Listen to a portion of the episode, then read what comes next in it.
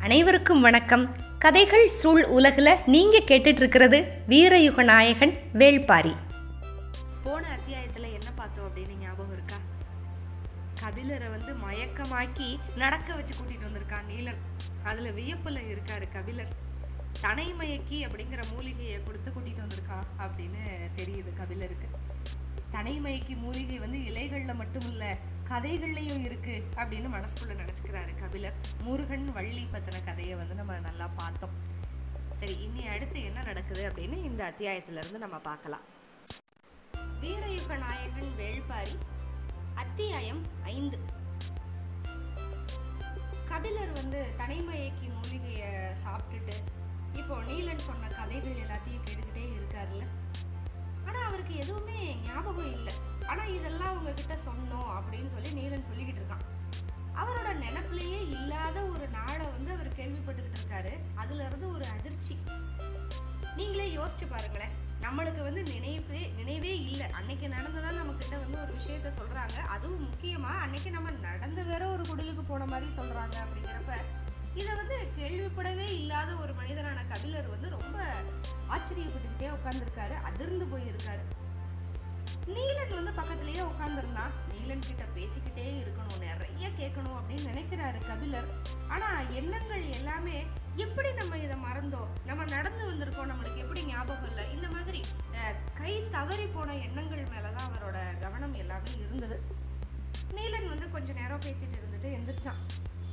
ஊர் பழையன் வந்து உங்களை பார்க்கணும் அப்படின்னு சொல்லியிருந்தாரு. அவரை வந்து நான் கூட்டிகிட்டு வர சொல்லியிருக்கேன் அப்படின்னு சொல்லிட்டு போனான். பொதுவாக வந்து ஒரு ஊரில் இருக்கிற மூத்த ஆணை வந்து பழையன் அப்படின்னு சொல்லுவாங்க. பொண்ணு அதாவது மூத்த அந்த கிழவியாக இருக்கிற அந்த பெண்ணை வந்து பழைச்சி அப்படின்னு சொல்லுவாங்க. நம்ம காவல் கோட்டம்ல ஊர் பெரியாம்பளை அப்படின்னு கதை கேட்டிருக்கோம் இல்லையா? அந்த மாதிரி. கபிலர் வந்து அப்படியே கொஞ்சம் யோசிச்சுக்கிட்டே இருந்துட்டு சுற்றி சுத்தி பார்க்குறாரு அவர் வந்து ஒரு மரப்பலகை மேலே உட்காந்துருக்காரு அந்த மரப்பலகையை வந்து அப்படியே விரலால கீறிக்கிட்டே யோசிச்சுக்கிட்டே இருக்காரு. அப்புறம் யோசிக்கிறாரு இந்த பலகை எவ்வளோ அகலமா இருக்கு? என்ன மரத்துல செஞ்ச பலகையா இருக்கும்? அப்படின்னு யோசிச்சுக்கிட்டே இருக்காரு. அவருக்கு வந்து கண்டுபிடிக்க முடியல. அப்போ ஒரு பொண்ணு வந்து அங்க வந்தா. அந்த பொண்ணு வந்து ஒரு சின்ன மூங்கில் கூடை நிறைய நாவற்பழங்களை கொண்டு வந்து கொடுத்தா. அதை வாங்கிக்கிட்டு அவர் கேட்டாரு இந்த மரம் என்ன மரத்துல வந்து இந்த பலகையை பண்ணியிருக்காங்க அப்படின்னு கேட்டால் அவ வேகமாக திரளி மரம் அப்படின்னா. திரளி மரமா? திரளி மரம் இவ்வளவு அகலமா இருக்குமா அப்படின்னு கேட்குறாரு ஏன்னா அவர் உட்காந்துருந்த பலகை நல்ல அகலம். இது நடுபாகம் தான்.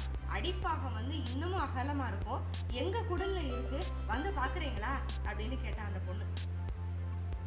கபிலர் பதில் எதுவுமே சொல்லலை. அவர் கவிஞர் இல்லையா? அவருக்கு உடனே அந்த திரளி மரம் பற்றி ஒரு பழமையான பாட்டு ஒன்று ஞாபகம் வருது. என்ன அப்படின்னா தன்னோட மனைவி கூடவே இருந்தால் கூட ஒரு அழகி அந்த பக்கம் போனா அப்படின்னா எந்த ஒரு ஆணுமே ரசிப்பான். அதே மாதிரி தான் இந்த சேர சோழ பாண்டிய வேந்தர்கள் அவங்க அவங்களுக்கு தனித்தனி மரங்கள் வந்து சின்னங்களாக இருக்கும். சேரருக்கு ஒரு மரம் சோழருக்கு ஒரு மரம் பாண்டியருக்கு ஒரு மரம் அப்படின்னு அவங்களுக்குன்னு ஒரு குல மரம் ஒரு குல சின்னம் இது எல்லாமே இருக்கும். அரச சின்னங்களா வச்சுருப்பாங்க அதை. ஆனாலுமே இந்த மூவேந்தர்களுக்குமே பிடிச்ச மரம் என்ன அப்படின்னு சொன்னால் அது திரளி மரம் அப்படின்னு ஒரு பழங்காலத்து பாட்டு கபிலருக்கே பழங்காலத்து பாட்டு. அந்த பாட்டு வந்து அவருக்கு ஞாபகம் வருது. ஏன் அப்படி அந்த மூணு வேந்தர்களுக்குமே திரளி மரம் வந்து ரொம்ப முக்கியமாக இருக்குது அப்படின்னா எவன வணிகத்தோட திறவுகோல் வந்து ஆங்கிலத்தில் வந்து இந்த திரளி மரத்தை வந்து இந்தியன் டூலிப் ட்ரீ அப்படின்னு சொல்லுவாங்க. இது வந்து மர வேலைகள் செய்கிறதுக்கு வந்து அந்த காலத்தில் ரொம்ப அதிகமாக பயன்பட்டுச்சு. இது வந்து எவன வணிகத்தோட திறவுகோல் அப்படின்னு சொல்கிறாங்க எவனம் அப்படின்னா இப்போ இருக்கிற கிரீஸ் அரே அரபிக் அந்த கண்ட்ரிஸ் எல்லாம் கிரேக்க நாடு அப்படின்னு நம்ம பொதுவாக வச்சுக்கலாம். எவன வணிகத்தோட நம்மளுக்கு வந்து ஏகப்பட்ட தொடர்பு இருந்துச்சு ஆதி காலத்தில். அதுக்கு வந்து ஒரு மிகப்பெரிய திறவுகோலாக இருந்தது இந்த திரளி மரம் தான் உருண்டு உருண்டு ஓடிடுச்சு அதாவது கபிலர் இருக்கிறப்பவே எத்தனையோ தலைமுறைகள் உருண்டு ஓடிடுச்சு அப்போ எந்த காலத்துல இருந்து யவன வணிகம் வந்து நம்ம நாட்டுக்குள்ளே இருக்கு அப்படின்னு யோசிச்சுக்கோங்க. அப்போ கபிலர் இருக்கிற காலகட்டத்தில் அந்த வணிகம் வந்து மிக உச்சத்தில் இருக்கு. அந்த வணிகத்தில் வந்து யவனர்கள் யவனர்கள் வந்து எதை ரொம்ப பெரிய செல்வம் அப்படின்னு நினைப்பாங்க? ஏன் திரும்ப திரும்ப தமிழகத்துக்கு அவங்க வணிகம் பண்ண வர்றாங்க? அதுக்கான அந்த காரணம் அந்த மூலப்பொருள் என்னவா இருக்குது அப்படின்னா மிளகு. நல்லா கருப்பாக சிறுசாக இருக்கிற அந்த ஒரு தானியத்துக்காக யவனர்கள் வந்து எந்த விலை வேணாலும் கொடுக்கறதுக்கு தயாராக இருந்தாங்க அந்த காலத்தில்? தமிழகத்தோட துறைமுகங்களை நோக்கி எவன கப்பல்களை இழுத்துட்டு வர்ற திறமை அந்த சின்ன மிளகுக்கு தான் இருந்துச்சு. எவன கப்பல் எப்படி இருக்கும்னா கடல்ல வந்து மதில் கட்டி வச்சா எப்படி இருக்கும்? அந்த மாதிரி பெரிய மதில் மாதிரி கடல்ல மிதந்துகிட்டு இருக்கிற அந்த எவன கப்பல்களில் மிளகு மிளகு வந்து ஏற்றுவாங்கல்ல இங்கேருந்து எடுத்துகிட்டு போய் தமிழகத்துல இருந்து மிளகை வந்து மொத்தமாக வாங்கி அந்த கப்பலில் ஏற்றி அவங்க யவன நாட்டுக்கு வந்து கொண்டு போகணும். அதை வந்து கரையிலிருந்து எப்படி அந்த கப்பலுக்கு கொண்டு போகுவாங்க அப்படின்னு சொன்னால் ஒரு தோணி அந்த தோணியை வந்து திரளி மரத்தில் செஞ்சுருப்பாங்க. ஒரே பலகை வச்சு செஞ்சுருப்பாங்க. ஒற்றை அடிமரத்தாலான தோணி அப்படின்னு எழுதியிருக்காங்க. அதாவது ஒரே ஒரு அடி அடிமரம். தனித்தனியாக அதை வெட்டி இணைச்சு அப்படியெல்லாம் செஞ்ச தோணி கிடையாது. ஒரே அடிமரத்தில் செஞ்ச ஒரு தோணியில் தான் அந்த மிளகை வந்து கரையிலிருந்து எவன கப்பலுக்கு வந்து எடுத்துகிட்டு போவாங்க. துறைமுகங்களில் வந்து திரளை மர தோணிகள் வந்து அதிகமாக இருந்துச்சு அப்படின்னா அந்த இடத்துல வந்து மிளகு வணிகம் வந்து அதிகமாக நடக்குது அப்படின்னு சொல்லி அர்த்தம். அதனால் வணிகர்கள் வந்து எப்போவுமே அதாவது நம்ம தமிழகத்து வணிகர்களும் சரி எவன வணிகர்களும் சரி கடலில் வந்து எத்தனை கப்பல் வணிக கப்பல்கள் மிதக்குது அப்படின்னு கணக்கு போட்டு ஒருத்தவங்களோட செல்வாக்கை நிர்ணயிக்கிறதுக்கு விட கரையில் வந்து திரளி மர தோணிகள் எத்தனை இருக்குது அப்படின்னு முத எண்ணிக்கிட்டு தான் அந்த இடத்தோட செல்வ செழிப்பை வந்து மதிப்பிட்டுக்கிருவாங்க. எப்படின்னா ஒரு பெரிய பானையில் இருக்கிற சாப்பாடை வந்து எப்படி நம்ம அளக்குறோம்? அள்ளி போடுற அகப்பையை வச்சு தானே அளவிடுறோம்? அந்த மாதிரி. இந்த இடத்துல வந்து இந்த குறிப்பிட்ட துறைமுகத்தில் ஏகப்பட்ட திரளி மர தோணிகள் இருக்குன்னா அந்த இடம் வந்து மிக சிறந்த செல்வ செழிப்பு கொண்ட இடம் அப்படின்னு யவன வணிகர்கள் வந்து புரிஞ்சுக்கிருவாங்க. இப்போ அதாவது இப்போ அந்த யவன வணிகர்கள் அவங்களுக்கான தொடர்பு வந்து பல தலைமுறைகளாக வந்துக்கிட்டே இருக்குது கபிலர் காலத்திலேயே உச்சத்துக்கு போயிருக்கு அப்படின்னு பார்த்தோம்ல. இப்போ ஆரம்பத்தில் இருந்ததை விட கபிலர் காலத்தில் வந்து அவங்களுக்கு வந்து எல்லா கணக்குகளுமே நல்ல தெளிவாயிருச்சு. நூறு வருஷத்துக்கு மேலே அவங்க சிறப்பாக பண்ணிக்கிட்டு இருக்காங்க இல்லையா? அந்த வணிகத்தை மிக துல்லியமான கணக்குகள் மூலமாக தான் அவங்க வந்து அளவிட்டாங்க. அந்த கப்பல்களை வந்து செலுத்துகிறவங்க மிக தேர்ந்த மாலுமிகள். எத்தனை நாளில் அங்கேருந்து கிளம்புனா இங்கே வந்து சேரும்? இப்படியெல்லாம் அவங்க கணிச்சு பயங்கர ஒரு நல்ல ஒரு கால்குலேஷனோட தான் அவங்க எல்லா வியாபாரமுமே பண்ணிக்கிட்டு இருந்தாங்க. அவங்க வந்து இந்த திருளியை வந்து ட்ரோசி அப்படின்னு சொல்லுவாங்க. கிரேக்க நாட்டு அதாவது யவன நாட்டு வணிகர்கள் வந்து ட்ரோசி அப்படின்னு சொல்லுவாங்க. இப்போ கபிலர் இருந்த காலகட்டத்தில் வந்து எப்படின்னா மூன்று துறைமுகங்கள் இருந்துச்சு. பேரியாறு காவிரி வைகை. இந்த மூன்று ஆறுகளோட கழிமுகத்தில் தான் மூவேந்தர்களோட துறைமுகம் வந்து இருந்துச்சு. அங்கே வந்து எத்தனை ட்ரோசி ட்ரோசி அப்படின்னா நம்ம திரளி மர தோணிகள் அப்படின்னு சொன்னோம்ல. எத்தனை ட்ரோசி நிற்கிதோ அந்த கணக்கு வந்து எங்கே பாதுகாத்துக்கிட்டு இருந்தாங்க? நைல் நதிக்கரை நகரத்துல எழுதி பாதுகாத்துக்கிட்டு இருந்தாங்க. இந்த துறைமுகத்துல இத்தனை ட்ரோசி இருக்கு அப்படின்னு சொல்லிட்டு. அந்த அளவுக்கு நம்ம வணிகத்துல வந்து ஒரு காலத்துல சிறந்து இருந்தோம். நீலக்கடலுக்கு அப்பால விரிஞ்சு கிடக்கிற நாடுகளை எப்பவுமே வணிகம் தான் இணைக்கும். வரலாறை வந்து அப்படியே உந்தி தள்ளுறது ஒரு தேசத்தோட வணிகம் தான். தமிழ் நிலத்தை எப்படி பார்த்தாங்க அப்படின்னா முத்தும் மிளகும் நவ ரத்தனங்களும் செழிச்சு கிடக்கிற ஒரு பூமியாக தான் பார்த்தாங்க. அழகோட பித்தர்கள் கூடி வாழுற ஒரு செல்வமிக்க நாடா நம்ம ஆளுக யவன தேசத்தை வந்து பார்த்தாங்க. இந்த இரண்டு நாட்டு வணிகர்களும் தான் அரசியல் சதுரங்கத்துல வந்து முன்னால பின்னால காய் நகர்றதுக்கு வந்து காரணம். வணிகம் தான் என்னைக்குமே வரலாறோட போக்கை வந்து தீர்மானிக்குது. ஆனா இந்த கருத்தை வந்து ஆரம்பத்துல கபிலர் வந்து ஏத்துக்க மாட்டாரு. ஆனா கடந்த இருபது வருஷமாக அவர் வந்து மூவேந்தர்களோட இடத்துக்கு போய் பல விஷயங்களில் வந்து அவர் ஈடுபட்டு அந்த அரசியல் சூழ்ச்சிகள் எல்லாத்தையுமே தெரிஞ்சுக்கிட்டு அவர் கருத்தை வந்து மாற்றிக்கிட்டார் கடல் கடந்து நடக்கிற இந்த பெரிய வணிகம் தான் பெரிய பெரிய அரசுகளை விடாமல் இயக்குது. இப்போ இருக்கிற பாண்டிய அரசன் அதாவது கபிலர் காலத்தில் இருக்கிற பாண்டிய அரசன் வந்து குலசேகர பாண்டியன். பேரரசுகளை இயக்கிறது வணிகம் அப்படின்னு ஏன் சொல்கிறோம் அப்படின்னு சொன்னால் அறுபது வயசை கடந்த குலசேகர பாண்டியனுக்கு இன்னைக்கு தேரலை ஊற்றி கொடுக்கறதுக்கு ஒரு கிளாசரி நான் இருக்கா? கடற் வந்து தொலைவு அதுக்கப்புறம் கப்பல்களில் ஏற்றிக்கிட்டு இருக்கிற அந்த பொருட்கள் பெருக்கெடுக்கும் லாபம் இதெல்லாம் கணக்குகள் போட்டுக்கிட்டே ஒரு பக்கம் இருக்க வணிகம் கணிதம். இது ரெண்டுமே ஒரு பேரரசோட இரண்டு கண்கள் அப்படின்னு ஆயிடுச்சு. ஒரு நாள் அதாவது முன்னொரு நாள் நல்லா மழை கொட்டி முடிச்ச ஒரு நண்பகல் நேரத்துல கபிலர் வந்து கொற்கை துறைமுகத்துல நின்று கொந்தளிக்கிற கடல் அலைய பார்த்துக்கிட்டு இருந்தாரு. அப்போ அவரை கடந்து போன எவன வணிகர்கள் வந்து இந்த ட்ரோசியை பத்தி பேசிக்கிட்டே போனாங்க. அன்னைக்கு தான் கபிலருக்கு தெரியும் எவன வணிகர்கள் வந்து திரளை மர தோணியை வந்து ட்ரோசி அப்படின்னு சொல்றாங்க அப்படின்னு. கபிலர் வந்து இந்த வணிகத்துக்கு முக்கியத்துவம் அப்படிங்கிற விஷயத்துல உடன்பாடு இல்லாம தன்னோட இருபது வருஷ அனுபவத்துல தன்னோட முடிவை மாத்திக்கிட்டு இருக்காரு. அதனால அவருக்கு அந்த ட்ரோசி திரளி மரத்தோட அருமை வந்து அவருக்கு ரொம்ப நல்லாவே தெரியும். அங்க என்னடானா மூன்று துறைமுகங்கள்லையும் துறைமுகங்கள்லையும் ஒரு மிகப்பெரிய வணிகத்தோட திறவுகோலா இருக்கு திரளி மரம் இங்கே என்னடானா படுத்து தூங்குற பலகையா இருக்கு. அதுவும் இவ்வளவு அகலமான ஒரு திரளி மரம் செல்வத்தோட மிகப்பெரிய குறியீடு. அந்த பொண்ணு அப்படி சொல்லிட்டு போகவும் கபிலரோட எண்ணங்கள் இப்படி எங்கெங்கேயோ போய்கிட்டு இருக்கு. அவர் ஒரு வினாடியில வந்து அந்த மழை கொட்டி முடிச்ச நண்பகல் நேரத்துல கொந்தளிக்கிற கடல் அலைய பார்த்துக்கிட்டாங்க. நின்னாரு ட்ரோசியை பத்தி கேட்டாரு அங்கேயே போயிட்டாரு அவர். அவரோட கை விரல் அப்படியே நகத்தில் அப்படியே திரளி மரத்துக்கு மேலே அழுத்தி கோடு போட்டுக்கிட்டே இருக்கு. இப்படி யோசிச்சுக்கிட்டே இருக்கிறப்ப தான் ஊர் பழையனை கூட்டிகிட்டு வந்தான் நீலன் இப்போ ஏற்கனவே திரளி மரத்தை பார்த்து ஒரு வியப்பில் இருக்காரு கபிலர். இந்த பக்கம் திரும்பி பழையனை பார்க்கறாரு. அந்த உயரத்தை பார்த்தே அவர் அப்படியே தகச்சு போயிட்டார்.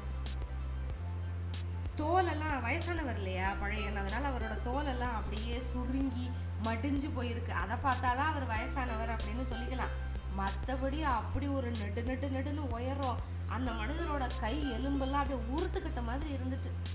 அடர்த்தியான நரைச்ச முடி. அதை அப்படியே தூக்கி பின்னால் முடிச்சு போட்டிருக்காரு. உடம்பு முழுக்க அப்படியே தழும்பெல்லாம் திட்டு திட்டா இருக்கு. எத்தனை ஈட்டிகளுக்கும் அம்பு முனைகளுக்கும் இந்த உடம்பு தப்பிச்சு பொழைச்சிருக்கு. ம் இவ்வளவு வயசான ஆண்களை இப்போ பார்க்குறதெல்லாம் ரொம்ப அரிதாயிடுச்சு. பழையன் வந்து அப்படியே திரளி மரப்பலகையில் பலகையில பக்கத்தில் உட்காந்தார் நீலன் நின்றுக்கிட்டான்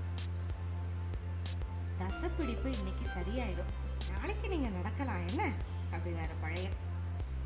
அவர் சொன்னதுக்கு அப்புறம் தான் தசப்பிடிப்பை பற்றி ஞாபகமே வருது நம்ம கபிலருக்கு இல்லை ஒன்றும் பிரச்சனை இல்லை. நீலன் வந்து என்னை பாதுகாப்பாக கூட்டிகிட்டு வந்துட்டான் அப்படின்னாரு. சின்ன பையன் இன்னும் பக்குவம் பத்தாது. நாகக்கடங்கோட ஆபத்து அவனுக்கு புரியல. அதான் உங்களை அந்த பக்கம் கூட்டிட்டு வந்துட்டான். உடனே கபிலர் வந்து நீலனுக்கு ஆதரவா பேசுறாரு. இல்ல இல்ல ஆத்து சுத்தி வந்து சேர்றது முடியாது அப்படிங்கறதுனால தான் அப்படி செஞ்சதா சொன்னா. அது ஒன்றும் தப்பு இல்லை அப்படின்னாரு. சுத்தி வந்து சேர முடியாம போகலாம் சரிதான். ஆனா உயிரோட வந்து சேரணும்ல அப்படின்னாரு ஊரு பழைய. கபிலர் நீலனை பார்த்தாரு. எப்பவுமே எந்த காலத்துலேயுமே இளைஞர்களோட துணிவை வந்து பெரியவங்களால ஏற்றுக்கவே முடியறதில்ல. அதுக்காக இளைஞர்கள் வந்து கவலைப்படுறதும் இல்லை. நீலன் கவலைப்படாமல் தான் அங்கே நின்றுக்கிட்டு இருந்தான் ஆனாலும் பழையனோட வார்த்தைகளுக்கு முன்னால பணிவா நின்னான் ஏன் தெரியுமா? அந்த பொண்ணு கொண்டு வந்து ஒரு கூடையில நாவல் பழம் வச்சுட்டு போனால பழையனுக்கு ரொம்ப பிடிக்கும். அதனால இந்த வசவு பேச்செல்லாம் சீக்கிரமா முடிவுக்கு வந்துடும் அப்படின்னு நீலனுக்கு நல்லாவே தெரியும். பழையனும் கபிலரும் பேசிக்கிட்டு இருக்கிறப்பவே ஏன் பழத்தை எடுக்காம இருக்கீங்க? எடுத்து சாப்பிடுங்க அப்படின்னு சொல்லி கபிலருக்கு பக்கத்துல கூடையை நகர்த்தி வச்சாரு பழையன் அந்த கூடையில இருக்கிறது ஒரே வகையான நாவல் பழங்கள் கிடையாது. காட்டுல வந்து பல்வேறு நாவல் மரங்கள்ல இருந்து பறிச்ச பழங்கள். ஒவ்வொரு நாவல் பழத்துக்குமே ஒவ்வொரு வகையான சுவை இருக்கு. எந்த நாவல் பழத்தை முதல்ல எடுத்து சாப்பிடணும் அப்படிங்கிறதுல இருந்து தான் ஆரம்பிக்குது காடு பத்தின அறிவு. ஒருத்தனுக்கு காடு பத்தி நல்லா தெரிஞ்சதுன்னா எந்த நாவல் பழத்தை முதல் எடுத்து சாப்பிடணும் அப்படிங்கிற அறிவு வந்து அவனுக்கு இருக்கும். புதுசா யாராவது வந்தா அவங்களுக்கு கூட நிறைய நாவற்பழத்தை கொடுக்கறது வந்து விருந்தோம்பல் அப்படின்னு நீங்க நினைச்சீங்க அப்படின்னா விருந்தோம்பல் மட்டும் கிடையாது. அவங்களுக்கு காடை பத்தி எவ்வளவு தெரியும் அப்படின்னு ஒரு அளவிட்டுக்கிறதுக்கு அது. எடுத்து சாப்பிடுங்க அப்படின்னு சொல்லி பழையன் வந்து கபிலர்கிட்ட கூடைய தள்ள கபிலர் வந்து முத பழத்தை எடுத்து வாயில போட. அதுல இருந்தே தெரிஞ்சிருச்சு கபிலருக்கு காட்டை பத்தி எதுவுமே தெரியாது அப்படின்னு. ஒரு காடற்ற மனிதனை நீ காட்டுக்குள்ள கூட்டு வந்திருக்க அப்படின்னு நீலனை முறைக்கிற மாதிரி பழையன் ஒரு பார்வை பார்த்துக்கிட்டாரு. சரி இனி நம்ம விளையாடுவோம் அப்படின்னு ஆரம்பிச்சாரு பழையன் நீலன் வந்து பார்த்துக்கிட்டே இருக்கான். இந்த பழையன் வந்து எந்த பழத்தை எடுக்க போறாரு அப்படின்னு ஆர்வமா பாக்குறான் ஆனா இன்னைக்கு அவர் என்ன எடுப்பாரு அப்படின்னு அவனுக்கு குத்துமதிப்பா தெரியும். நீலனுக்கும் காடை பற்றி நல்லாவே தெரியும்ல. ஆனால் இன்னைக்கு கபிலர் முன்னால அவர் என்ன விளையாட்டு விளையாட போகிறாரு அப்படின்னு சொல்லி பார்த்துக்கிட்டே இருக்கான். ஆனால் அவன் பார்க்கறதுக்கு முன்னால் கண்ணி நேரத்தில் பழையன் வந்து ஒரு பழத்தை எடுத்து வாயில் போட்டாரு. நீலனால் அது எந்த பழம் அப்படின்னு பார்க்க முடியல. கபிலரோட கண்களுமே இப்போ வந்து பழையனோட விரல்களில் தான் இருந்துச்சு. நல்லா மடிப்பு அலலையா இறங்கி கருப்பா இருக்கிற அந்த பழையனோட விரல்கள் அந்த விரல்ல இருக்கிற நகமெல்லாம் அப்படியே பிளவுபட்டு போய் காஞ்சு போய் இருந்துச்சு. தோல் வழியா கணிஞ்சு வழிஞ்சுக்கிட்டு இருந்துச்சு முதுமை. கபிலர் அதை பார்த்துக்கிட்டே கேட்டாரு பெரியவரே உங்க வயசு என்ன? வாயில ஒரு நாவல் பழத்தை போட்டிருந்தாருல அந்த பழையன். அதை அப்படியே மென்னு நாவப்பழ கொட்டையை அப்படியே இடது உள்ளங்கையில துப்பிக்கிட்டே சொன்னாரு பழையன். கபிலர் அப்படியே வியப்போட பாக்குறாரு நீலனுக்கு வந்து அந்த தொண்ணூத்தி ஏழுலாம் வியப்பு இல்லை. அடுத்த பழம் என்னத்தை எடுக்கிறாரு அந்த பழையன் அப்படிங்கிறத பார்க்கணும். அதனால விரல்களவே பார்த்துக்கிட்டே இருந்தான். அவர் வந்து பதில் சொல்றதுக்கு முன்னால அடுத்த பழத்தை எடுத்து வாயில போட்டாரு. இப்ப கண்டுபிடிச்சிட்டான்.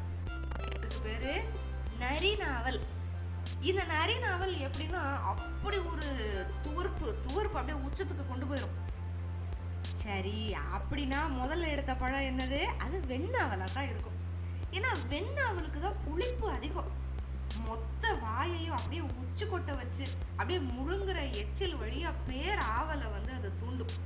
அப்போது அதிகப்படியான புளிப்பு சுவை இருக்கிற ஒரு வெண்ணாவலை சாப்பிட்டா அதுக்கப்புறம் உச்ச தோற்பு கொடுக்கக்கூடிய நரிநாவலை தான் எடுப்பார். அதிகப்படியான புளிப்பு அதுக்கப்புறம் ஒரு தூக்கலான துவர்ப்பு இது வந்து ஒரு முற்றிலும் ஒரு வேறு சுவையை வந்து கொடுக்கும். ஆனால் இது ரெண்டும் முக்கியம் இல்லை. இதுக்கு அப்புறம் எந்த பழத்தை எடுக்க போகிறாரு அப்படிங்கிறது தான் முக்கியம். அவர் வந்து அன்னைக்கு சாப்பிட போகிற அந்த சுவையோட பாதையை எப்படி அமைச்சுக்கிறாரு அப்படின்னு தெரிஞ்சுக்கிறதுக்கு வந்து நீலன் பயங்கர ஆர்வத்தோட இருந்தான். ஆனால் கபிலருக்கு இந்த விவரமெல்லாம் ஒன்றும் புரியாதுல்ல. அவர் வந்து அந்த தொண்ணூத்தி இருக்கார். அவருக்கு அது தொண்ணூற்றி ஏழுங்கிறத விட எப்படி துல்லியமாக தொண்ணூற்றி ஏழு அப்படின்னு சொல்கிறாரு அவர்? சரியா? ஏன்னா அந்த காலத்தில் என்ன? கேலண்டர் இருந்ததா? எதை வச்சு தொண்ணூற்றி ஏழு அப்படின்னு சொல்கிறாரு அப்படின்னு கபிலர் கேட்குறதுக்காக ஆர்வமாக இருக்கார். இப்போ பழையன் வந்து என்ன பண்ணியிருக்காரு இந்த கேள்விக்கெல்லாம் பதில் சொல்கிறதுக்கு முன்னால் வாயில் வந்து ஒரு நரிநாவலை தூக்கி போட்டார். அந்த நரிநாவலோட சதையை விட முக்கியம் என்ன தெரியுமா? அதோட கொட்டையை அசை போட்டு மெல்லணும். முத நம்மெல்லாம் நாவல் பழத்தில் வந்து இந்த சதையை சாப்பிட்டுட்டு கொட்டையை வந்து மென்று துப்பிடுவோம்ல நரி நாவல் வந்து அப்படி சாப்பிடக்கூடாது. எப்படி சாப்பிடணும் தெரியுமா? நரி நாவலை வந்து அப்படியே சாப்பிட சாப்பிட அதோட மேல் தோல் அப்படியே கலர கலர அந்த துவர்ப்பு சுவை உச்சத்துக்கு போகும். கொட்டையை அப்படியே லேசாக அசை போட்டு மெல்லணும். கொஞ்சம் தப்பி தவறி கொஞ்சம் அழுத்தி கொட்டையை கடிச்சிட்டோம்னா போச்சு அவ்வளோதான் உள்ளே இருக்கிற அந்த பச்சை நிற பருப்பு வந்து அப்படி ஒரு கசப்பு இருக்கும். அது எப்படி கசப்புனா நாக்கையே கழட்டி போட்டால் கூட போகாது. குறைஞ்சது மூணு மாதத்துக்காவது காரி காரி துப்பிக்கிட்டே இருக்க வேண்டியதுதான். அதனால நரினாவில் திங்கிறப்ப ரொம்ப கவனமாக திங்கணும். ரொம்ப தந்திரத்தோட அதோட கொட்டையோட மேல் பகுதியை மட்டும் கடிச்சு சுவைக்கணும். இப்போ பழைய வாயில நரிநாவலை ஒதுக்கி வச்சு ரசிச்சுக்கிட்டு இருக்காரு. இப்போ கபிலர் வந்து எப்படி துல்லியமா உங்களுக்கு தொண்ணூத்தி ஏழு வயசுன்னு சொல்றீங்க அப்படின்னு கேட்டாரு. பதில் சொல்றப்ப எப்படியோ கடிச்சிட்டாருன்னா அவ்வளவுதான் முடிஞ்சுது. அதனால எப்படி பதில் சொல்றாரு அப்படின்னு நீல நாவலோட பார்த்துக்கிட்டே இருக்கான். ஆ, நம்ம பழையன் எத்தனை கேள்விகளை பார்த்தவரு? அவருக்கு தெரியாதா? இப்படி கேள்வி கேட்டா பதில் சொல்றப்ப நரி நாவலை என்ன பண்ணணும்னு? தாடையோட ஒரு பக்கவாட்டுல இருந்து மறுபக்கவாட்டுக்கு நரி நாவல் அப்படியே பக்குவமாக அணைச்சு ஓட விட்டுக்கிட்டு இருக்காரு. துவரப்போட சாறு அப்படியே உள்நாக்கில் இறங்கிக்கிட்டு இருக்கு. அப்படியே கண்கள்லையே கபிலரை பொறுத்து இருக்க சொல்றாரு. வெயிட் வெயிட் அப்படிங்கிறாரு. என்னென்ன வித்தைகளை காட்டுறியா இந்த கிழவை அப்படின்னு வியப்பா பார்த்துக்கிட்டு இருக்க நீலன். நல்லா மென்னு. அந்த கொட்டையை இடது உள்ளங்கையில துப்பிட்டு கபிலரை பார்த்து எதுவுமே கேட்காத மாதிரி. என்ன கேட்டீங்க? அப்படின்னாரு பழையன். இல்ல வயசு தொண்ணூத்தி ஏழு அப்படின்னு நீங்க எப்படி துல்லியமா சொல்றீங்க? அப்படின்னு கேட்டாரு கபிலர் பழையனோட கைவிரல்கள் அப்படியே கூடையில இருக்கிற பழங்களை கிளறி இப்ப மூணு பழங்களை எடுக்குது. நீலன் வந்து உத்து பார்க்குறான் அவர் வந்து உள்ளங்கையை கொஞ்சம் மூடி வேற எடுத்துட்டாரு. அதனால சரியா தெரியல. மேல்மலையில இருக்கிற குறிஞ்சி செடியில ரெண்டாவது கணுவுல பூ பூத்து இருக்கிறப்ப நான் பிறந்தேன் அப்படின்னு எங்க அம்மா சொல்லியிருக்கா. போன வருஷம் அந்த செடியில வந்து பத்தாவது கனவுல பூ பூத்து இருந்துச்சு அப்படின்னாரு பழையன் சொல்லி முடிச்சிட்டு கையில இருக்கிற அந்த மூணு பழங்கள் அப்படியே வாயில போட்டார். அப்பதான் நீலன் பார்க்குறான் அந்த பழங்கள் வந்து என்ன அப்படின்னா ரெண்டு நீர் நாவல் ஒரு கொடி நாவல். இது எப்படி இருக்கும் அப்படின்னா நல்ல துவர்ப்பாக ஒரு வெத்தலை இருக்குன்னு வச்சுக்கோங்க. அந்த வெத்தலையில வந்து சுண்ணாம்பையும் தெக்கம்பாக்கையும் சேர்த்தா எப்படி ஒரு சுவை இருக்கும்? அந்த மாதிரி ஒரு சுவை. இது வந்து இந்த சேர்மானம் அதாவது ரெண்டு நீர் நாவல் ஒரு கொடி நாவல் இதோட சேர்மானம் கொடுக்குற சுவைக்கு வந்து அளவே கிடையாது. ஏற்கனவே சாப்பிட்ட நரி நாவலில் வந்து துவர்ப்பு உச்சத்தில் இருக்குல்ல தூக்கலாக இருக்கு நாக்கில். அந்த துவர்ப்பை அதோட முனையில் தட்டி வேற ஒரு சுவையாக மாற்றுற சக்தி. இந்த ரெண்டு நீர் நாவல் ஒரு கொடி நாவல் அப்படிங்கிற ஒரு சேர்மானத்துக்கு இருக்கு. கனிகளோட சுவையை நம்ம எந்த வழியில எந்த சேர்மானத்தோட கூட்டிட்டு போறோம் அப்படிங்கிறது ரொம்ப முக்கியம். ஒரு பழம் சாப்பிடுறதுல எவ்வளவு நுணுக்கம் இருக்கு பாருங்க. ஒவ்வொரு வழிக்கும் ஒவ்வொரு விதமான வாசம் இருக்கு ஒவ்வொரு விதமான வண்ணம் இருக்கு.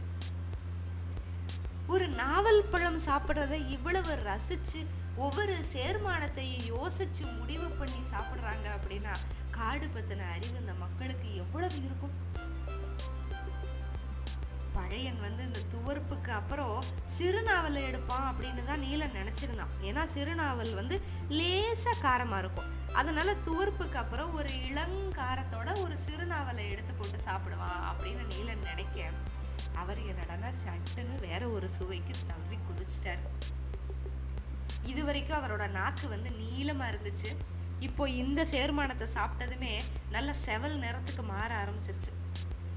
நீலன் பார்த்துக்கிட்டே இருக்கான் பழையன் வந்து தன்னோட நாக்கால மேலோதட்ட தடவிக்கிட்டே பேசினதுக்கு காரணம் இருக்கு அப்படின்னு அவனுக்கு புரிஞ்சது.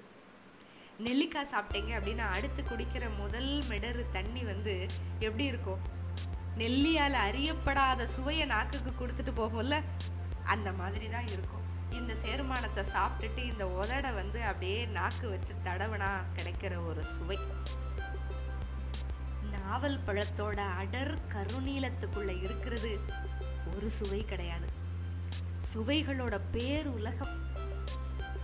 கணக்கில்லா கனிகள் தொங்குற ஒரு மரத்துல தனக்கான கனியை தேர்வு செய்யற பறவைய மாதிரி தான் நம்ம பழையணும் பழையன் தேர்ந்தெடுக்கிற நாவல் பழங்கள் அந்த வரிசையை பார்த்து ஒரு பக்கம் வியந்து போய் நிற்க கபிலருக்கு வந்து இப்போ ஆச்சரியம் இல்லை அதிர்ச்சி. தொண்ணூற்றி ஏழு எப்படி அப்படின்னு பழையன் சொல்லிட்டாருல்ல அதை வந்து மனசுக்குள்ளேயே கணக்கு போட்டுக்கிட்டு இருக்காரு. குறிஞ்சி பூ பன்னெண்டு வருஷத்துக்கு ஒரு தடவை பூக்கும். ரெண்டாவது கனவுல பூ பூத்து இருக்கிறப்ப தான் இவர் பிறந்திருக்காரு. அப்போ அப்படியே கணக்கு போட்டு பாருங்க. மூணு நாலு அஞ்சு ஆறு ஏழு எட்டு ஒன்பது பத்து. இந்த வருஷம் வந்து அதாவது போன வருஷம் பத்தாவது கனவுல பூ பூத்திருக்கு அப்படிங்கிறாரு. அப்போ மொத்தம் எட்டு தடவை பூ பூத்திருக்கு. எட்டு இன்ட்டு பன்னெண்டு பார்த்தீங்க அப்படின்னா தொண்ணூற்றி ஆறு. போன வருஷம்னு சொன்னார். இப்போ அடுத்த ஒரு வருஷம் கடந்துருச்சு. அதனால தொண்ணூற்றி ஆறு கூட்டல் ஒன்று தொண்ணூற்றி ஏழு வர வயதாகுது அப்படின்னு சொல்லி சொல்கிறாரு இது எல்லாத்தையும் மனசுக்குள்ளே வந்து கணக்கு போட்டுக்கிட்டே இருக்காரு.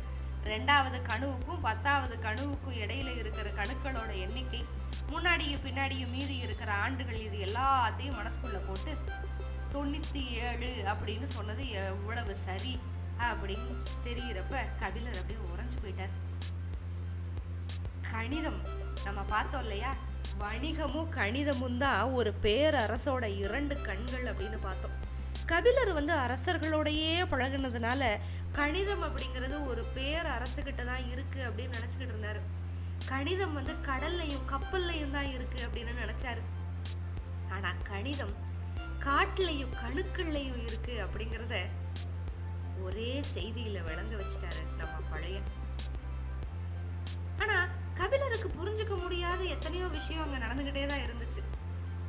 நம்ம எடுக்க போகிற நாவல் பழத்தை வச்சு நம்மளோட காட்டு அறிவை வந்து இவங்க கணிக்கிறாங்க அப்படிங்கிறதெல்லாம் அவரால் கற்பனை கூட பண்ணிக்கவே முடியாது.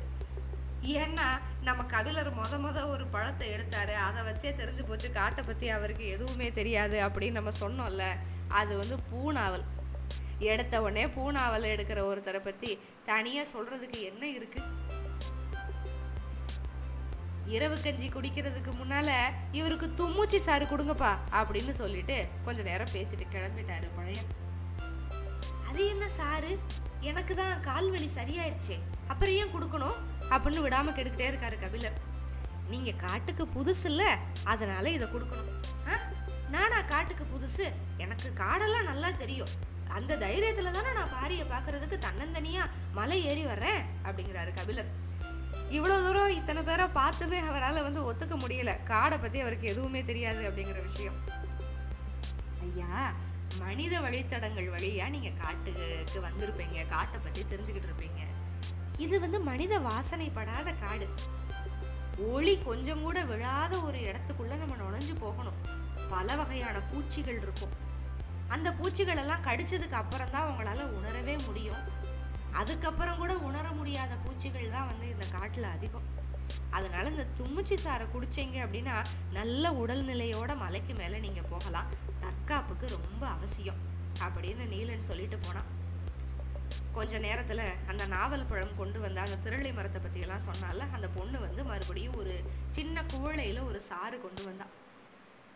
அந்த சாறை குடிக்கிறப்பதான் கபிலருக்கு தோணுச்சு மூவேந்தர்கள்னாலையும் பாரியை நெருங்க முடியாது அப்படின்னு பாணர்கள் ஏன் மறுபடியும் மறுபடியும் பாடுறாங்க அப்படிங்கிறதோட அர்த்தம். சரி இப்ப கபிலருக்கு புரியுதோ இல்லையோ? அவர் வந்து ஏன் பூனாவலை எடுக்கக்கூடாது? அப்ப பூனாவல் வந்து யார் சாப்பிட்றது? பூனாவலோட தன்மை என்ன? இப்படிங்கிற கேள்வியெல்லாம் உங்களுக்கு வந்துக்கிட்டே இருக்கும்.